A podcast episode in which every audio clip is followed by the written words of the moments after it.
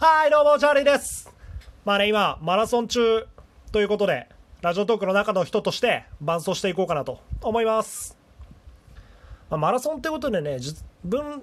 結構実は陸上やっていたんで、今日はそれに含めてマラソン、自分の陸上、そして、なので、陸上の漫画を紹介します。まあ陸上の漫画ってね、そんなにないし、皆さんあんま知らないと思うんですよ。でね、まあやっぱり陸上の漫画といったら1本あげなきゃいけないのはナオコかな。ナオコ。映画化もなってるんで、もしかしたら知っている人もいるかもしれない。えー長崎が舞台の高校生、えー、と小学生くらいから始まるんだけどメインは高校生の駅伝のところからでそこから成長してマラソンとかにも出るような話なんだけど、えーよくあるある少年漫画の形で主人公は天才です、えー才能に恵まれているんですがでもそれと陸上と向き合いながらその才能をさらに伸ばしていく。そして世界と戦っていくようなのが、えー描かれているんです、まあ、陸上ってね結構淡々としてるスポーツなので他のサッカーとか野球とかバスケとかそのメジャースポーツに比べて漫画とかで表現するのってめちゃくちゃ難しいかなって思うんだけどこの漫画はねその走ってる時の駆け引きとかが非常に丁寧に書かれててね面白いんですよ。もうだいぶ前に完結してる漫画なんですけど陸上の漫画教えてくれって言われたら今でも一番目に直子っていうぐらいに自分はいい漫画だなと思っております。でまあ、直子は結構長距離が中心の漫画なので、えー次行くとしたらもう一つはまあ 100M これこれ連載中です、えー名前の通り 100m が題材。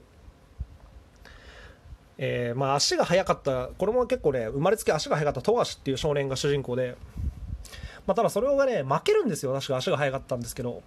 その初めて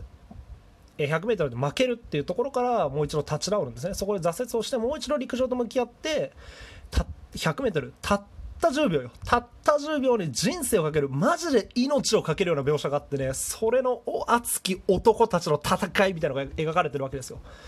さっきその陸上って駆け引きとかの表現がむずいってなって言ったんだけど 100m なんて本当にないわけですよね。そこはもう全力を尽くすだけ。でもそこに命をかけているんだっていう描画そこがたまらんよね。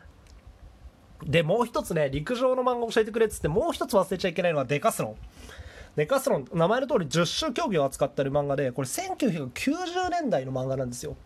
その当時に今です今でもまだデカスロンって言って十種競技だって分かる人も多分少ないし十種競技って日本じゃマイナーな種目だって言っても自分はいいと思ってる。でもそれを1990年代に題材にして漫画にしたっていうパワーはめちゃくちゃすごいと思うんだよね。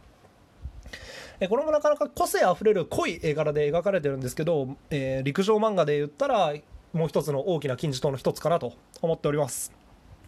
まあここやってね漫画意外とねあるんですよ。陸上の漫画。面白いのも。あと小説原作のコミカライズなんだけど、えー風が強く吹いている、えーこれは箱根駅伝を題材とした漫画で、えータバコ吸ってるメンバーがいたりとか駅伝選手なのね。あとクイズ王みたいな勉強しかしないガリ弁がいたりとか、まあ、そういう個性あふれるメンバーで箱根駅伝を目指しましょうっていう漫画これも映画化されてるから多分知ってる人もいるかもな。あと風が強くあん？風が強く吹いてるか今のか、えっと、一瞬の風になれっていうこれは今度は短距離ですね。これもリレーかなんかを使った漫画だったと思うんだけどこれ高校生ぐらいの時に読んでな。中よかった。これ単純にその陸上としての題材も素晴らしいんだけどね。なんていうか甘酸っぱい青春みたいなのもいいんだわ。ということでこの風が強く吹いてる一瞬の風になれば結構原作のはもしかしたら自分はおすすめかなと思うんで小説で読んでみたいって方は、えー陸上を使った2冊読んでみてください。意外と実は陸上やえーその駅伝とかマラソンとか扱った漫画っていうのはいっぱいあるんですよという紹介でした、えーマラソン始まったばっかりです。皆さん頑張っていきましょう。自分もできる限り伴走していきます。よろしく